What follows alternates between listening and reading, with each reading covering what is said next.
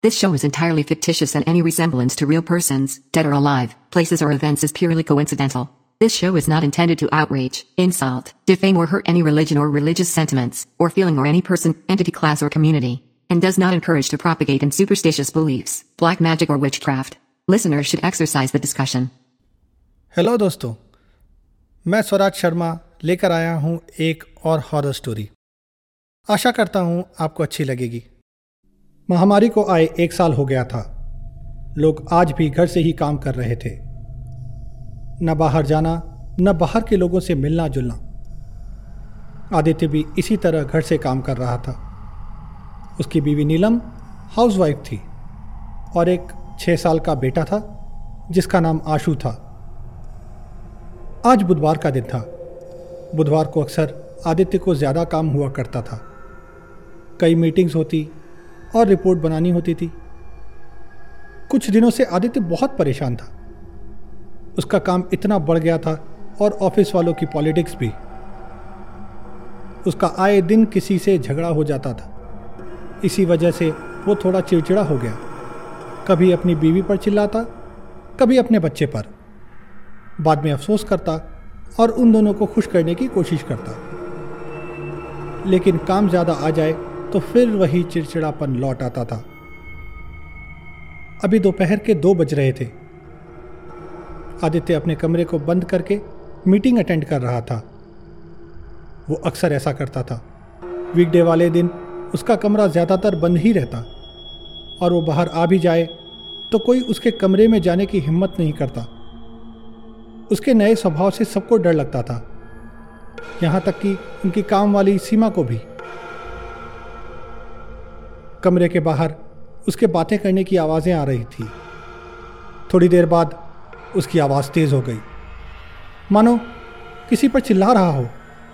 नीलम ने बाहर से सुनने की कोशिश की तो पता चला किसी ने उससे बदतमीज़ी से बात की है और आदित्य को यह बर्दाश्त नहीं हुआ। वो उस इंसान पर चिल्ला रहा था। नीलम डर गई और सोचने लगी, क्या करे? तभी कुछ गिरने की आवाज़ आई। और सन्नाटा छा गया। शायद लैपटॉप था। नीलम को लगा, आदित्य ने गुस्से में लैपटॉप को फेंक दिया है। नीलम ने दरवाज़ा खोलना चाहा तो देखा अंदर से लॉक्ड है। उसने आदित्य को आवाज़ दी और दरवाजे को नॉक करने लगी। कुछ देर बाद दरवाज़ा खुला। आदित्य बाहर निकला। उसके बाल बिखरे थे और परेशान लग रहा था। वो बाहर आया। कमरे का दरवाज़ा बंद कर दिया जैसा कि वो हमेशा करता था, ताकि उसका बेटा अंदर जाके लैपटॉप से छेड़छाड़ न कर सके। नीलम ने डरते हुए पूछा, क्या हुआ? आप ठीक है ना? आदित्य ने नीलम की ओर देखा, फिर पास ही खड़े अपने बच्चे को देखा और बोला, मैं ठीक हूँ। थोड़ा पंगा हो गया था ऑफ़िस के एक बंदे के साथ। इतना कहकर उसने बच्चे को गोद में लिया और बैल्कनी में चला गया। नीलम अभी भी टेंशन में थी। वो उसके पीछे बालकनी में गई। वहाँ जाकर देखा, आदित्य बच्चे से खेल रहा है और खुश होने की कोशिश कर रहा है। नीलम को थोड़ी राहत मिली। बोली, ऑफ़िस में ज़्यादा परेशानी हो गई क्या? आदित्य बोला, छोड़ो ना, ये सब तो लगा रहेगा। परेशानी का क्या है? जब तक ज़िंदगी है, तब तक परेशानी है। नीलम को अजीब लगा। आदित्य तो ऐसे बात नहीं करता। जब भी टेंशन होता, वो बाहर आकर झगड़ा करता और बिना मतलब चिल्लाता। लेकिन आज तो माजरा कुछ अलग ही था। नीलम बोली, मुझे आपकी बहुत चिंता होती है। आप ये जॉब चेंज क्यों नहीं कर लेते? आदित्य ने नीलम को देखा और मुस्कुराया। बोला, बहुत मुश्किल है। अब चेंज शायद न कर पाऊँ। नीलम बोली, क्यों? ऐसी क्या मुश्किल है? आप ट्राई तो करिए। आदित्य बोला, मैं क्या करूँ? इतने एक्सपीरियंस के बाद मार्केट में जॉब्स बहुत कम होती हैं, जो मेरे लायक हों। तुम चिंता ना करो, मैंने कुछ सोच रखा है और कुछ सोचने लगा। नीलम बोली, क्या सोचा है? आदित्य बोला, बताऊँगा, वक्त आने पर, और बच्चे के साथ खेलने लगा। नीलम को आदित्य के जवाब अजीब लगे। वो कुछ और पूछना चाहती थी, तभी दरवाजे की घंटी बजी। कोई आया था? आदित्य बोला, ज़रा दरवाज़ा खोलना, शायद डब्बू होगा। नीलम ने सवाल वाले अंदाज में आदित्य को देखा और दरवाज़ा खोलने चली गई।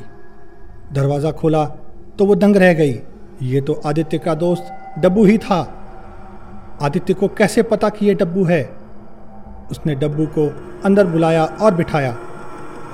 और लगातार सोचती रही कि आदित्य अजीब तरह की हरकत क्यों कर रहा है और उसे कैसे पता कि डब्बू ही है दरवाजे पर। नीलम ने डब्बू से पूछ ही लिया, आज आप अचानक इस वक्त? डब्बू बोला, ऐसे ही आ गया भाभी, आज काम कम था, यहीं पास से गुजर रहा था, सोचा आप लोगों से मिलता चलो? अब तो नीलम बिल्कुल डर गई। अगर इन दोनों की फ़ोन पर कोई बात नहीं हुई, जिस बात का उसे शक था तो फिर आदित्य को कैसे पता कि दरवाजे पर डब्बू है? नीलम बोली, आपको उन्होंने कोई फ़ोन तो नहीं किया? डब्बू बोला, नहीं तो। आजकल वो फ़ोन कहाँ करता है? दिन भर तो काम के टेंशन में रहता है। नीलम ने आगे कुछ नहीं पूछा, बस सवाल मन में चलते रहे। वो बैल्कनी में गई और आदित्य को बताया कि उसका दोस्त आया है। उसने आदित्य से पूछने की कोशिश करी कि उसे कैसे पता डब्बू आया है। लेकिन आदित्य बात को टाल गया, बोला, तुम ये सब छोड़ो और उसको चाय पिलाओ। मैं आशु के साथ एक गेम खेल कर आता हूँ।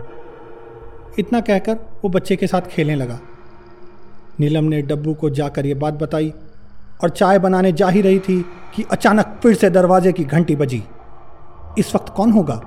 ये सोचते हुए उसने दरवाज़ा खोला। तो देखा, ये उनकी काम वाली सीमा थी। ये क्या? ये तो उसके आने का वक्त नहीं था? नीलम बोली, तुम इस वक्त? क्या बात है सीमा? सीमा बोली, वो मैडम, मेरा फ़ोन कहीं नहीं मिल रहा। सब जगह ढूंढ लिया, लेकिन नहीं मिला। उसकी बैटरी भी ख़त्म हो गई थी। कहीं सुबह आपके यहाँ तो नहीं छूटा? नीलम बोली, अंदर आओ। होगा तो किचन में ढूंढ लो। सीमा अंदर आई और नीलम के साथ किचन में अपना फ़ोन ढूँढने लगी। अजीब बात थी कि उसका फ़ोन पाँच मिनट में वहीं कोने में मिला। सीमा खुश हो गई। बच गई मैडम, नहीं तो चूना लग जाता।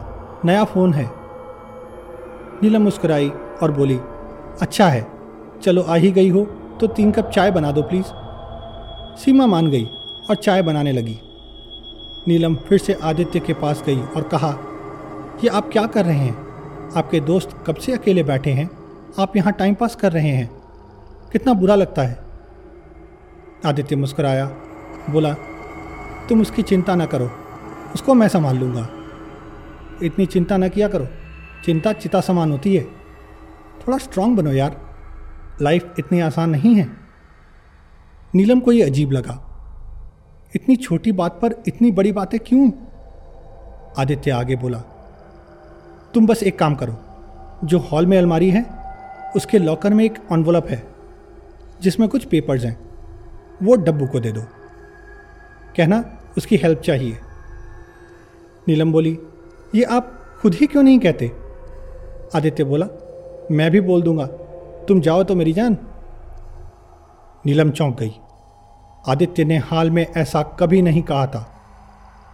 वो जाने लगी तो आदित्य ने रोका, बोला सुनो I love you always Neelam बोली, आज अचानक क्या हो गया है आपको? आदित्य बोला, बस करो सवालों की ट्रेन, मैं आता हूँ. नीलम मुस्कुराई और चली गई। उसने लॉकर से पेपर्स निकाले और डब्बू को दे दिए। डब्बू ने पूछा, ये क्या है भाभी? नीलम बताने ही वाली थी वो बात जो आदित्य ने बोली थी कि अचानक उसका बेटा दौड़ता हुआ उसके पास आया। बोला, मम्मा, पापा कहाँ हैं? नीलम और डब्बू चौंक गए। आदित्य तो बच्चे के साथ ही खेल रहा था। तब तक डब्बू ने पेपर्स देख लिए और पेपर्स देखकर उसका दिमाग चकरा गया। ये तो आदित्य के लाइफ इंश्योरेंस के पेपर्स थे, जो कुछ ही महीने पहले आदित्य ने करवाया था। नीलम को इसके बारे में कुछ नहीं पता था। डब्बू ने ये बात नीलम को बताई तो उसका भी सर घूम गया। उसने चौंकते हुए कहा, उन्होंने कहा था, आपकी हेल्प चाहिए। अब सबकी हालत खराब हो गई। नीलम ने तुरंत बच्चे से पूछा, पापा तो तुम्हारे साथ खेल रहे थे, कहाँ गए? बच्चा बोला, पता नहीं, वो बाहर आए और बोले, मम्मी का और अपना ध्यान रखना। फिर मैं ढूँढने आया तो मिले ही नहीं। अब तो सबकी हालत खराब हो गई। सीमा भी वहाँ आ गई थी। सबने पूरा घर छान मारा, लेकिन आदित्य कहीं नहीं मिला। आखिर सबने डरते हुए उसका कमरा खोला। अंदर गए तो वो देखा जो वो कभी नहीं देखना चाहते थे। नीचे आदित्य बेसुध गिरा पड़ा था और पास ही उसका लैपटॉप। अब नीलम को याद आया। उसने कुछ गिरने की आवाज़ सुनी थी। वो सदमे से नीचे बैठ गई। और सन्नाटे में चली गई। सीमा और डब्बू भागकर आदित्य के पास गए। डब्बू ने आदित्य की नब्ज देखी और रोने लगा। आदित्य शायद चिल्लाते चिल्लाते हार्ट अटैक से पहले ही मर गया था। बच्चा भी नीलम को पकड़कर रोने लगा। नीलम समझ गई और दुख के उस मुकाम पर चली गई, जहाँ रोना तक नहीं आता। बस कहीं दिमाग में एक बात चल रही थी। थोड़ा स्ट्रांग बनो यार। लाइफ इतनी आसान नहीं है। ये थी कहानी आज की। सुनने के लिए धन्यवाद। दोस्तों, आपका जितना प्यार और आशीर्वाद मिल रहा है, उसके लिए बहुत बहुत धन्यवाद। ये मेरे लिए बहुत मायने रखता है। आप ऐसे ही अपने कमेंट्स मेरे यूट्यूब फेसबुक या इंस्टाग्राम अकाउंट्स पर भेजते रहें। मैं रिप्लाई करके आपसे ज़रूर बात करूँगा। दोस्तों, आप मुझे फॉलो कर सकते हैं यूट्यूब पर। मेरा चैनल है Swaraj Sharma one four zero two और इंस्टाग्राम और फेसबुक पर मेरी आईडी है आर्टिस्ट डॉट स्वराज।